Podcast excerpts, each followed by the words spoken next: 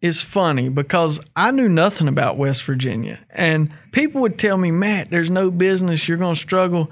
And I just felt God was leading me to do it. Welcome to Appalachian Startup stories of new ideas that eventually became thriving businesses in areas that most would consider a bad investment. I'm JD Belcher, and I started this podcast because I took the same path as a lot of these folks. I'm a former coal miner, and now I make films through my own production company called JJN Multimedia.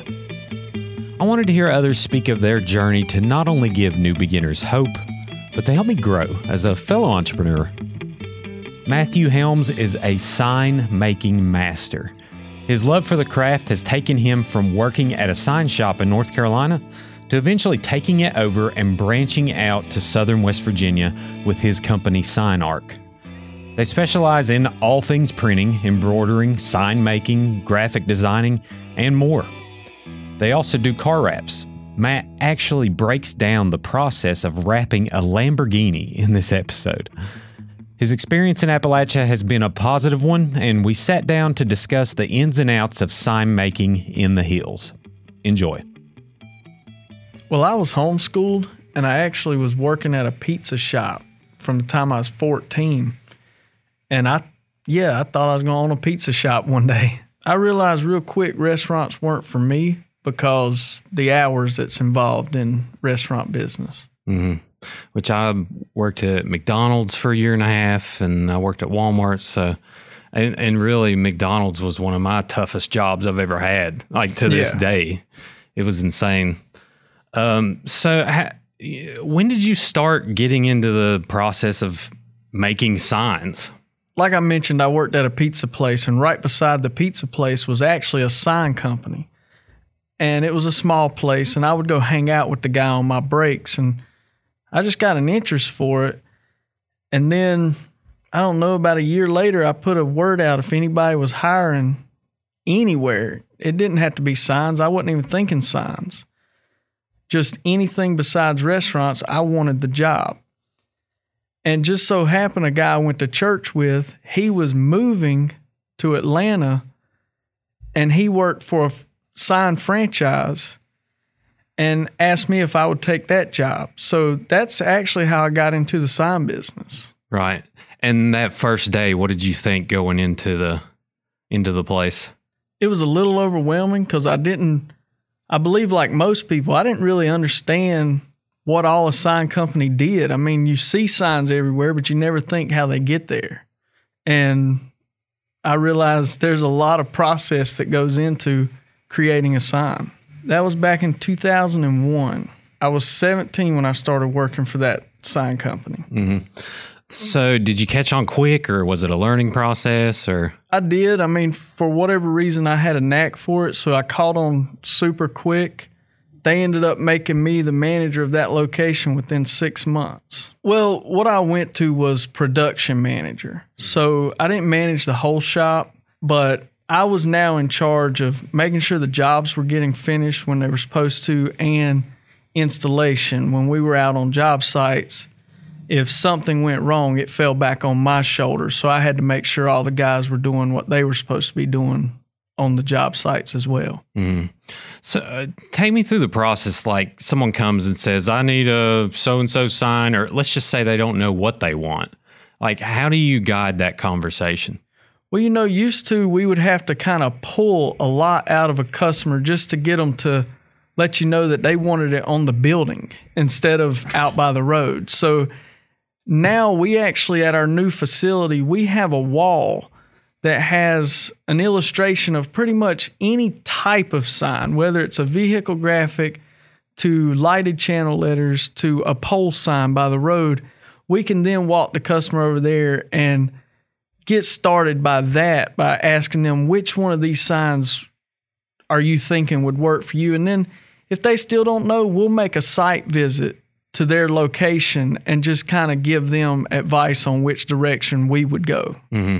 so those fancy lighted signs you know we don't really see the process of how you make them or the 3d sign you know you made and mounted behind you there. What's what's the beginning workings of that process? Like what is that even made out of? Uh, your 3D sign is made out of a three quarter inch PVC as the back.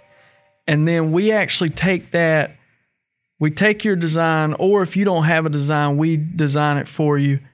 And then we actually take it to another software that lets our CNC router know what to do. So it then routes it, and then we have to bring it in and we apply the full color graphics to it. And in your case, the eye of the camera is actually another three dimensional piece we added to it by adding a half inch piece of PVC. And then your smaller letters to give it a more dimension, we chose to do a quarter inch PVC. So there's multi layers to that logo. Mm, so th- there's a creative process involved in it too. Like, you know, you- it's not always just a run of the mill sign. You you try to put, you know, because you mentioned that you brought that up that it, that would be a cool concept. Yeah, I mean, and I would like to say that's what sets us apart from some of the other ones is when when we see something if I think it's going to look cool to do it a step better, I will introduce that idea to you and then it's up to you if you want to do it or not. Sometimes there's more cost involved. And you know, sometimes if I just think it's going to be that much better, I'll do it at no cost just to make sure the sign that comes out of our shop is the best it can be. Mm-hmm. And the the vinyl that you lay on it, I mean, you print all that out in the shop and cut it out and Yeah, yours was actually printed on a large format printer, and then we laminated it with a matte laminate. And you have to take things like that in consideration because it's inside and there's lighting on it. And especially with you doing interviews, there would be a glare to it if we did gloss laminate, which is 90% of what goes on uh, vinyl material. So when you're doing an interior signage, you need to allow for the matte finish to give it the take away the glare that would be on there. makes sense. What other services do you offer besides, you know, signs?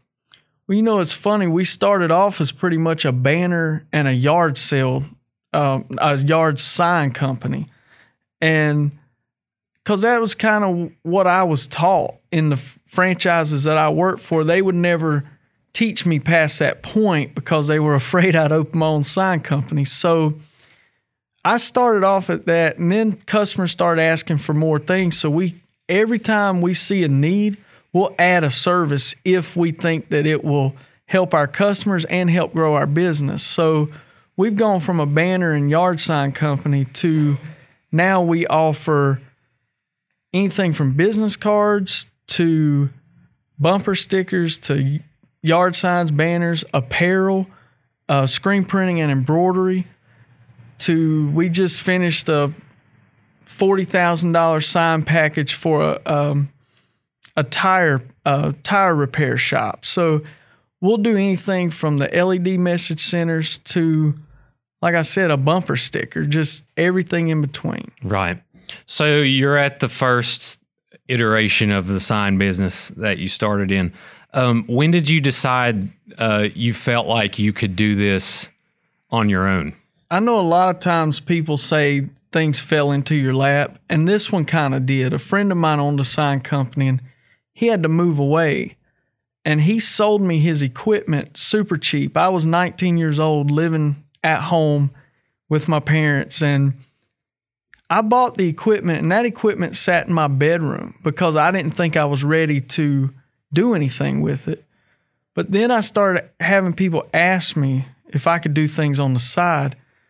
So I went to my boss at the time and I told him what was going on that I'd bought some equipment, but I really didn't feel comfortable leaving my job because I, I the money. Right. So I he was great. He asked me to stay with him as long as I could. So I continued working for him for three months and was running mine two, three o'clock in the morning was just to get things done.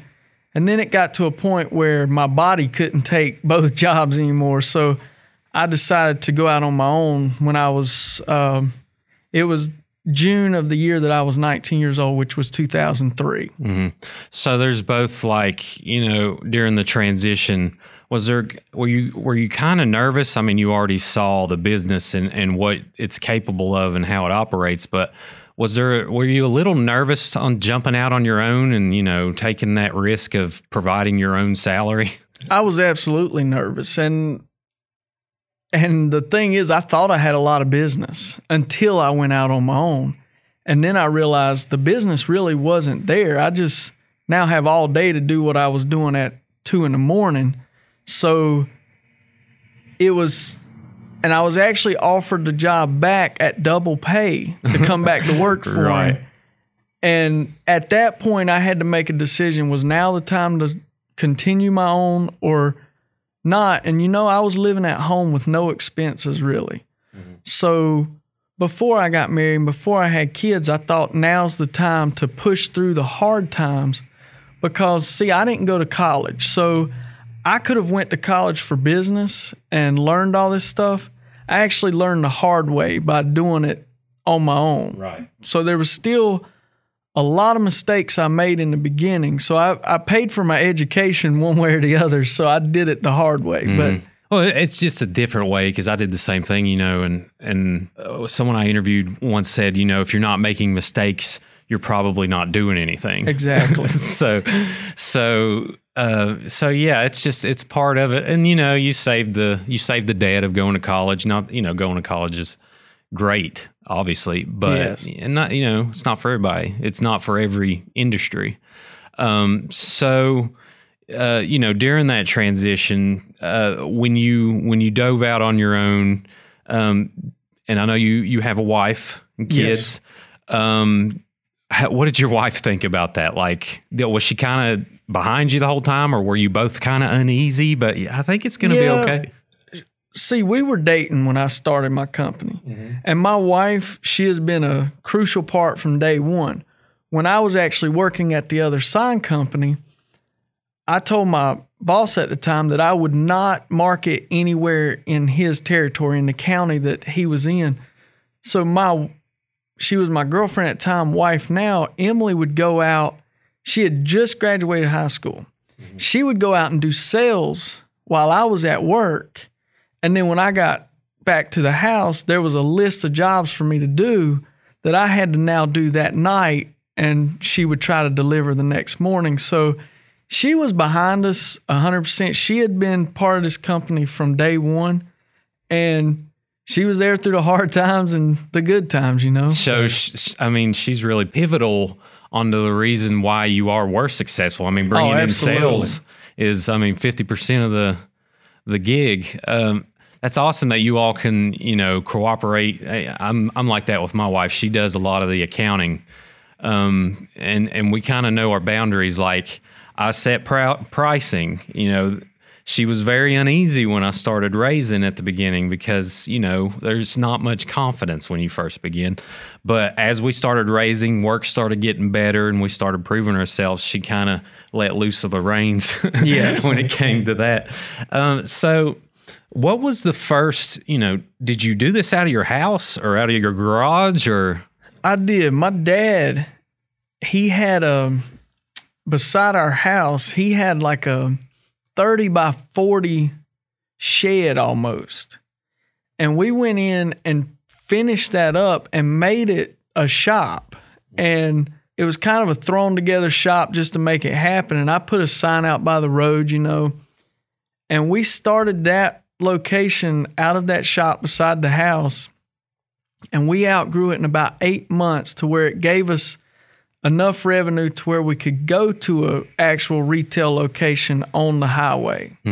what were those initial services you offered? I imagine it's not as wi- as broad as it is now. Oh, absolutely. I had my shop at the time, I had one four foot by 10 foot table that pretty much filled up my shop, other than the little lobby I had. So we were limited on what we could do. We did offer vehicle graphics and um, banners, yard signs, and then some site signs like the real estate four by four signs and things like that. But that was pretty much about as far as I could go at that point. Mm-hmm.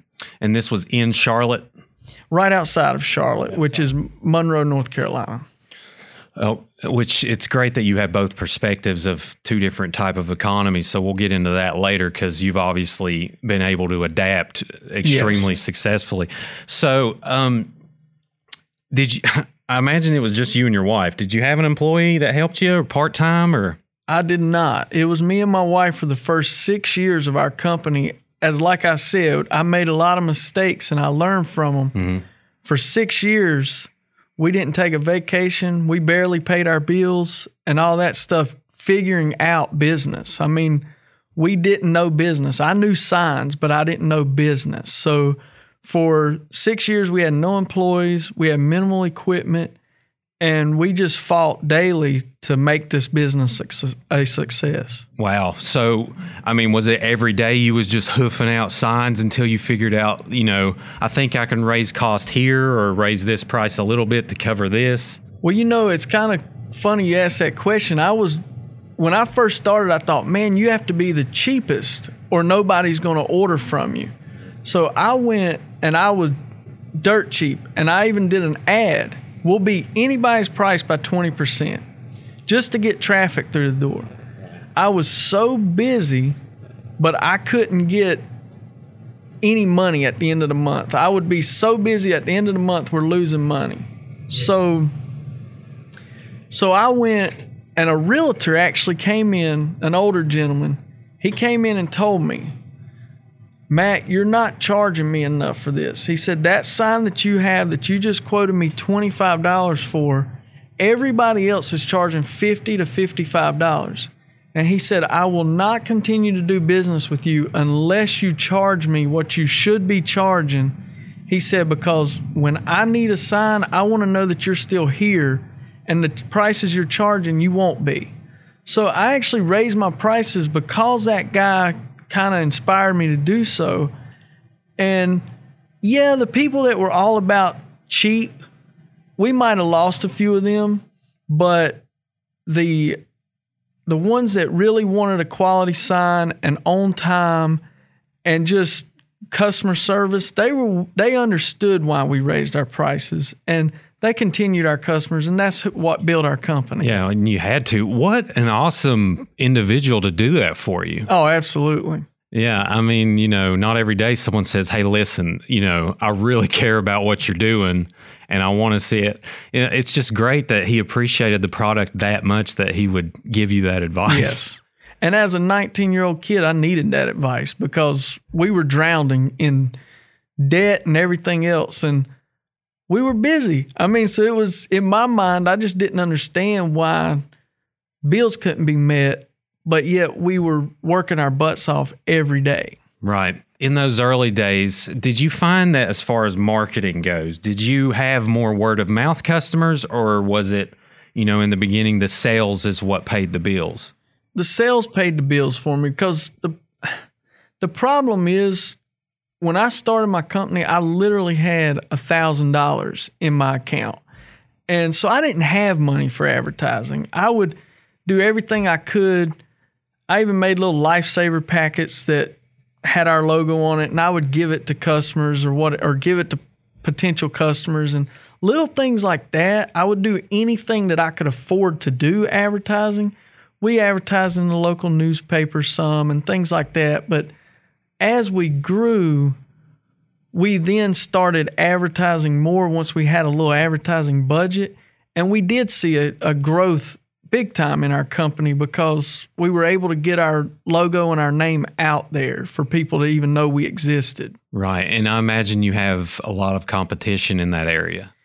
Yeah, I mean, when I was in Charlotte, we were part of the Chamber of Commerce. Well, I still have a location there, but part of Chamber of Commerce and in Charlotte alone and the surrounding areas, there's over 2,000 sign companies there. And here in Beckley, there's about 4 mm-hmm. So that Right. that shows you the difference of the competition. And one thing we ran into a lot of there was everybody who was interested in vehicle graphics or anything, they had a cutter in their garage and they would do it half the price. But yet you'd have to wait on them to wake up from working third shift the night before and things like that. But you had a lot of people that got used to dealing with guys with no insurance, with no overhead, and it makes it a little tougher. And even still, you know, moving here also you go from a few a few million in your radius to a few hundred thousand, maybe. Exactly. Uh, so it kind of evens out. But even still, you know, how did you when when did you decide that hey, we need to we need to pick up shop and set up a new location? Well, you know, we've always wanted multiple locations. Um, it's our end goal to franchise out our branding or at least license out our branding. That's our end goal. But we knew it had to start with us opening a second location. But what brought us to Beckley was my wife loves the mountains. And because we're from North Carolina, we went straight to Asheville. That's where we thought we would possibly go. But you know, um, we do a lot of work with churches too. And we saw a need for other services like food and clothing in West Virginia. So we actually decided to help with a ministry in West Virginia as well. And but we still had to make a living. So we decided to op- to move to West Virginia and open a sign company here or another location here and do that ministry. And so now we will partner with churches and stuff as well and help out. But that's kind of what brought us to West Virginia. Oh wow! So has it always been Sign Arc since the beginning? It has not. The very beginning, it was called Custom Sign Works. To the And- point. Yeah. Yeah. So years went by and we ran Custom Sign Works for many years. And then there was a pivoting point to where the internet really started taking over um, marketing and things as well. People go online, they don't go on phone books and things like that anymore. So we have, there's actually other custom sign works throughout the United States. And then for us to expand our business to sell locations, we needed a branding that is copyrighted that nobody else has. And it was important to us to have our name with .com behind it instead of having to add an NC or a WV behind it. So we actually spent hours going through the web hosting to find a name that we could actually just add .com to the back of. And a URL that didn't cost you know a hundred thousand dollars. Exactly. exactly. Right. That's awesome. So, did you make the logo? Like, how did all that form? Did you? It's funny. I made me and my wife spent eight hours because the sign industry is so flooded that to find a name that has sign in it at all that has a dot com behind it, it's like finding a gold mine. So right. we went eight hours and just search names, search names. And my wife actually typed in signarc.com and it said available. And I was like, what's ARC even mean? What's the point? So I said, just put it aside. We'll come back to it. Could not find another name. So I went and we we decided on that. And then we said, okay, we're going to do a logo. And then we we said ARC has to stand for something. So then we thought about it. We said, what are we? We're an advertising resource company. So that's what ARC now stands for is advertising resource company. Boom. Love it when an idea comes together. Exactly. That's great. All right. So, all right, you got you got the new name. Did you decide that when you left, or did you decide decide that in, in Charlotte when you was in operation? Oh no, we Long we, time? We decided that in Charlotte, and we have like like I was saying, we have another sign arc in the Charlotte area, right outside of Charlotte. Um, so that that uh, contrast from leaving to when you started here, um, of course, I imagine you started in a small space, uh, or smaller space, and then worked your way up. How did that go? I actually started. It's it's funny because I knew nothing about West Virginia, and I just knew the hardships that some people have here, and that's what brought us here was through the ministry. But so people would tell me, Matt, there's no business, you're going to struggle, and I just felt God was leading me to do it. So me and my wife, we actually bought very minimal on our home. We started out very minimal on our shop because we thought we were going to struggle financially to get this company going in West Virginia. But that was quite the opposite of what happened. We came and we signed a lease on a place that was 1,400 square feet. And we actually outgrew it within six months, mm-hmm. but we had to start looking for another place. So we found another place few miles down the street. And it was about 2,000 square feet, but it was laid out so much better for us Right. and a lot better road frontage. And then a year goes by, and some situations came up to where where we were leasing from kind of needed the space back, but we also needed to move again as far as growth. But we didn't want to go far because we didn't want to be known as the company that bounces around everywhere. Sure, so yeah. it was a struggle for us to even move to make that decision to move again. But this time we decided we're going to move and we're going to move big. So we moved to an 8,500 square foot facility and did a full build out to now that we can work and meet the needs of our customers way better than we ever could at any of the other locations. And that transi- transition took a little bit, right? Because what didn't you have to do a lot of work to it when you moved in? It did. When when we took over that building, and anybody that knows the building that we're in, that has ever been in it, they would know what I'm talking about. We took over, and it was pretty much a gutted shell inside of that place, and we ended we built all the walls, put all the drop ceilings, put the HVAC system. I mean, we did the flooring. The whole place had to be completely built out to a shop that I would even consider my customers walking through the front door of. Right. And just for argument's sake, let's talk cost comparison of leasing a place in Charlotte compared to leasing a place in Beckley. Is it somewhat, uh, you know, is there a big range there? I would imagine it's cheaper. Well, um, it's kind of strange, man. Like when I first came here, I thought the leasing was higher. Like when I first moved, I was like, gosh, these places are expensive. But but the difference is in Charlotte, driving down the street, there are thousands of available buildings for you to go to. Here, the good locations are taken. And to get them, you need to pay up a little more. So you can get them in the like I for my company, I want the best road frontage I can possibly get. So that's what we looked for. Now, granted, if I was to lease the place I'm in right now in Charlotte, it would cost a fortune because of the location and the size. But we actually were able to work out a deal. We did the build out, so we got a better pricing, which now we can pass that on to the customers as well. We don't have to all of a sudden raise our prices because now our rent's crazy. Right. And also upgrading your stuff and spending money on your business is, you know, write offs and Oh, comes in handy at the end of the year. Um, well, that that's great because Beckley is growing leaps and bounds. So that does make sense that you know to get a good spot in Beckley, that is you know essentially doubling in size in the past ten years.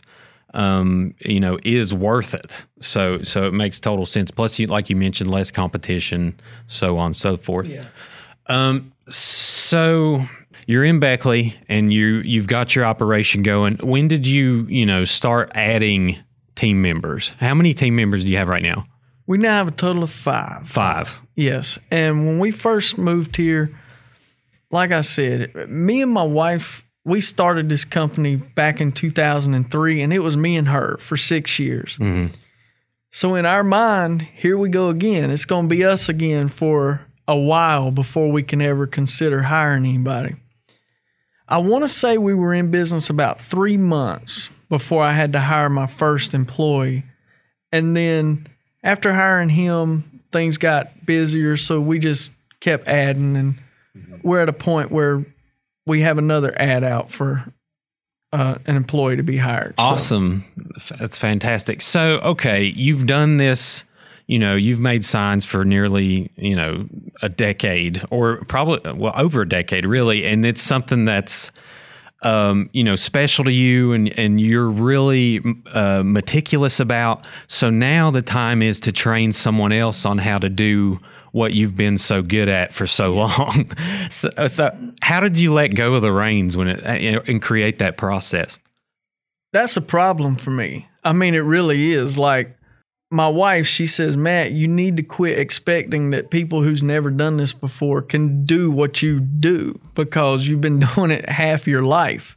So it's hard for me to train sometimes. Um, my wife actually has to keep me in check and say, give them a break. They haven't they haven't been here that long. So um, and it falls back to the question you asked earlier, how quick did it take me to catch on? I caught on to it very fast. And I don't know why I did, but I did.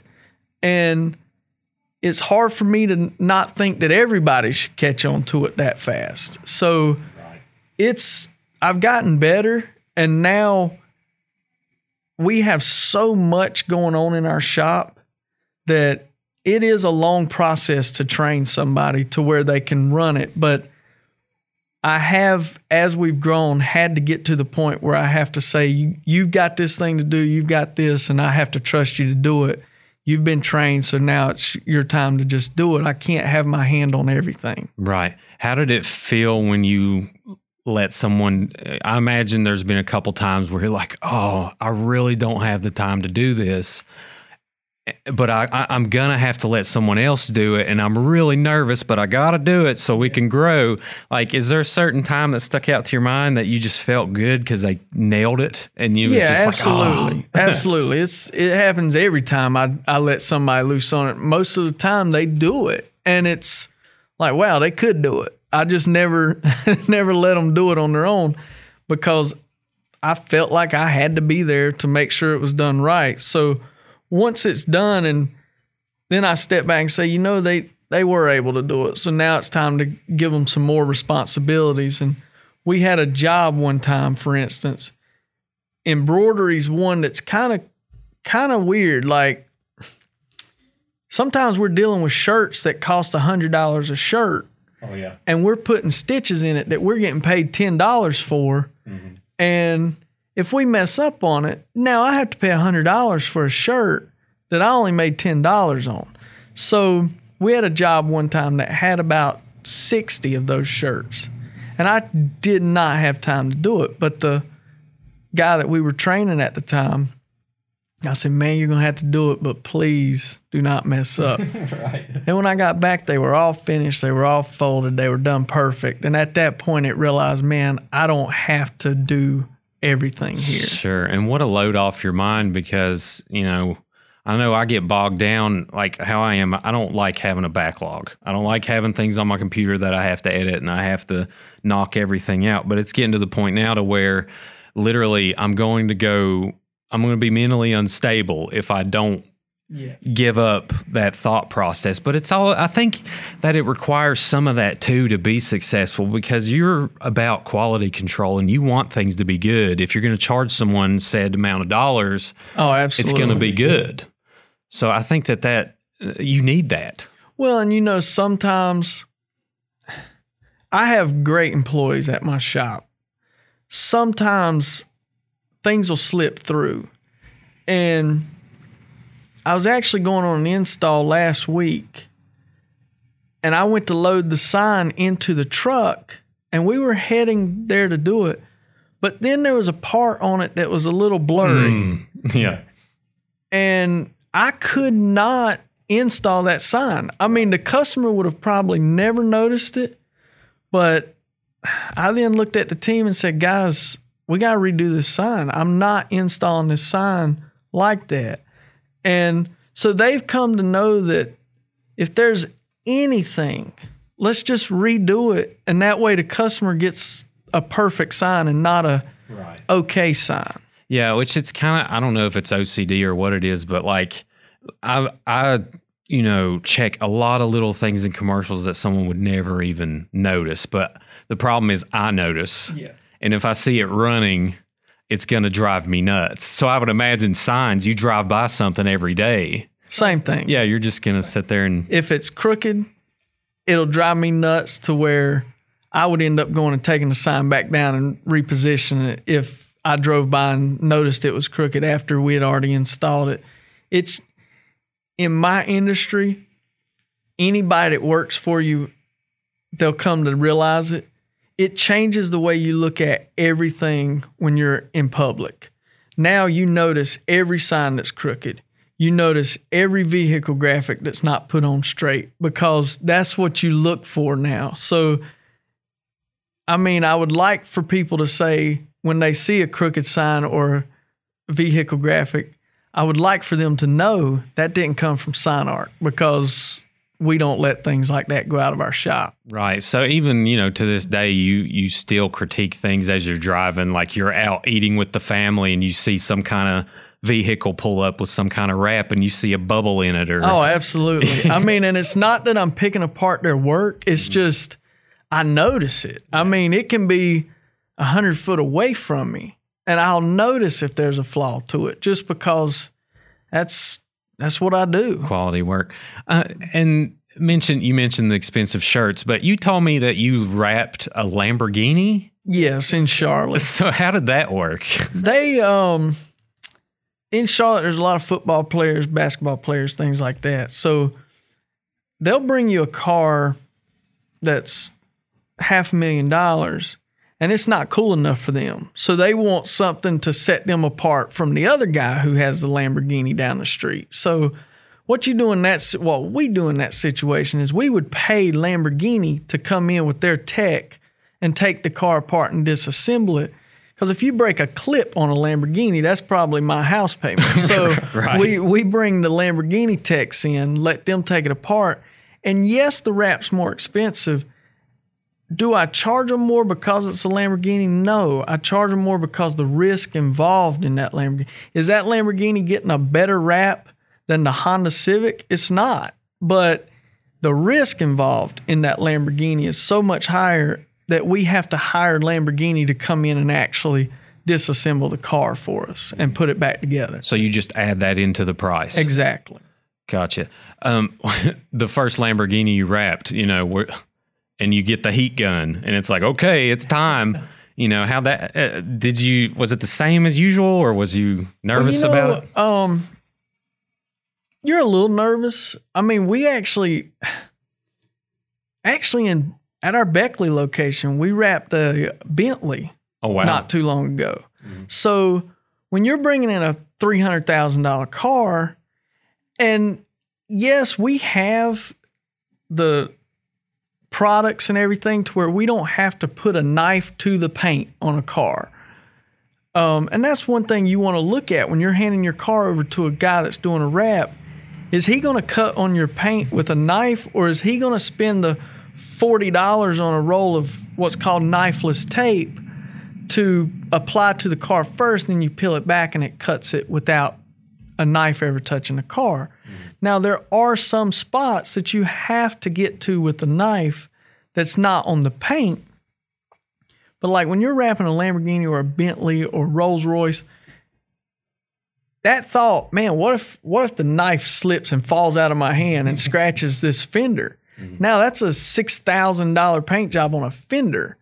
And so you there is nerves involved, but it's like anything else. Once you've done it for so many years, it's just another another day at another day, at the job. That's great. So, um, in Beckley, uh, you mentioned you know you outgrew your location after six months.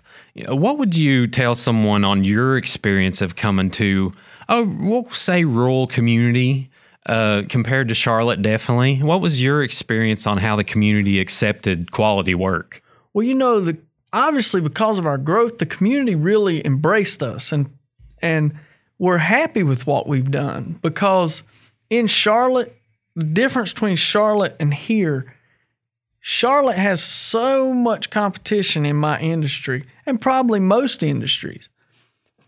If you don't bring your A game, the guy down the street is. There's another two, three hundred shops in a three mile radius that's bringing their their A game and they're doing top notch work. So if you're doing mediocre and you're letting things slide, they notice that a lot in Charlotte because the guy down the street's doing excellent work. So when we moved here, we kept the same mindset that we had in Charlotte to where if we're not going to do the best, the guy down the street will. So we noticed that, and I don't want to talk about my competition at all, but we've noticed customers saying, wow, we've, we've never seen this type of work done here before that you answer your calls when we call and you follow up with estimates and the quality work you do.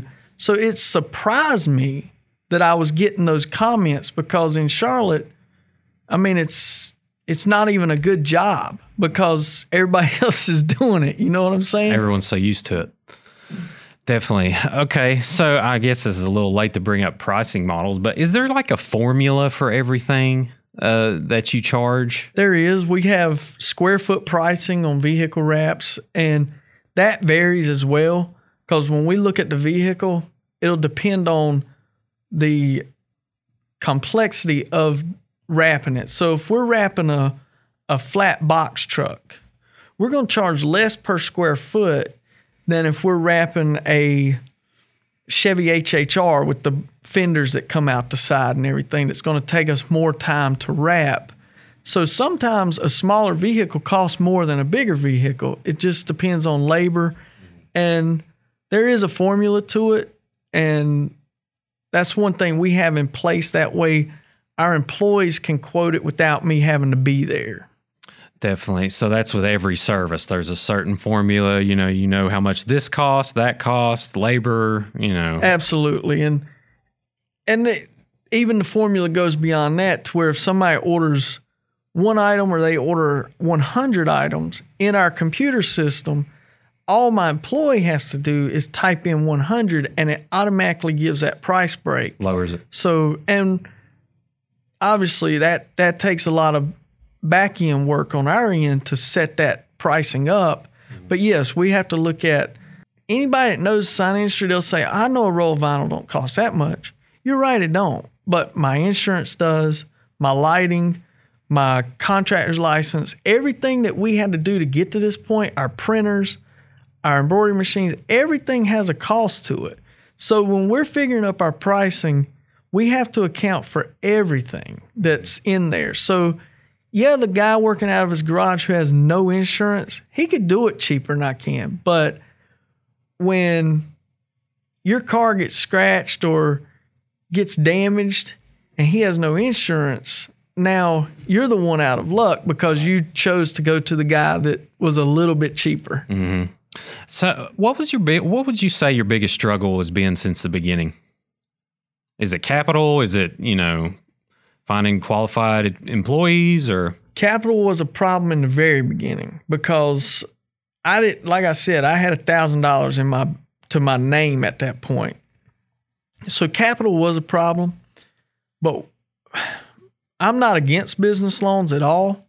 But one thing that I've always tried to do is make sure that I own everything inside my shop so that way if business did get slow because I started with a business that struggled. So I didn't want to go back there and then lose all my equipment because now I owe money on it all. So I ch- everything we bought we paid for. That way we now own it and we don't have that leasing expense or that um, payment to go with it. But that was a struggle because my dad he always told me if you can't afford it, don't buy it. So right? it took me forever before I would ever even consider a loan because it just wasn't the way I was raised. Mm-hmm. And business, same way with personal. Eventually, you have to to establish credit because if you're not taking out any credit, now you'll never get credit. So we took out a couple business loans and it did it did us fine, but employees now, and I hate to say that because I, I love West Virginia, but here in West Virginia, finding a qualified employee, at least for my industry, is very hard because in Charlotte, like I mentioned before, there's thousands. So I could put an ad out on Facebook today and I could have my shop fully stocked with qualified employees in a week. Right. Here, it's it's a lot more process to get people um, that can do the job. Right. Well, we've been training folks to leave, and you know, people have even told me like, "Man, you could be making so much money doing what you're doing in Charlotte." You know? Yeah, I'm like, absolutely. Actually, we're profitable here, man. But thank you. I really appreciate. Uh, but but yeah, and the the business loans too. Like you said, like there's a point like to where you know you're paying salaries now, and you need to protect that revenue. Yeah. So I mean, you know, s- sm- which business loans are usually low interest, and I imagine you know you're you try to pay them off ahead of time. Oh, I, yes. And like you mentioned about employees and stuff, see, for years it was me and my wife. So I never had anybody else to worry about other than me and my wife. But when I hire somebody, I take on their family. I don't want to hire somebody if I can't afford them. And when we first started, I, I mean, in my mind, I thought, wow, if I could just ever get to the point where I have $2,000 in my bank at all times, that would be awesome. And now, if I had two thousand dollars in my bank, my people ain't getting paid this week. Right. I mean, so it's it's a whole nother world. By the time as your business keeps growing, there is a lot more risk involved as well. Because one thing I've never done and I never want to do is look at a employee that's worked their butt off for my company and tell them I can't afford you anymore. I'm gonna have to let you go. So we try to protect that in any way that we can. Mhm. Yeah, and uh, we kind of do the same thing. Like, I do not hire someone unless I can pay them for a year if we don't get a job tomorrow. Absolutely. So that's what that's kind of the rule of thumb that I try and go by. Um, but so you know, what would you say to somebody who is kind of indifferent about starting a business in Appalachia? You know, what kind of qualities do they need? I mean, it's it's kind of funny that you're asking because I actually have an employee who's has an opportunity to go out and do their own business, which is not a sign company, but I've encouraged them.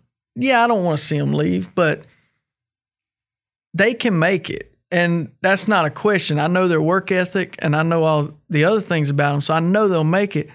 But my my suggestions to them is get it done when you say you're going to get it done. Give them a good product and just follow up with your customers. If if they ask for a quote, give them a quote. If they have a question that you don't know right now and you tell them you're going to get back to them, get back to them because a lot of people don't and that will set you apart from that other person that never responded and you'll get those jobs.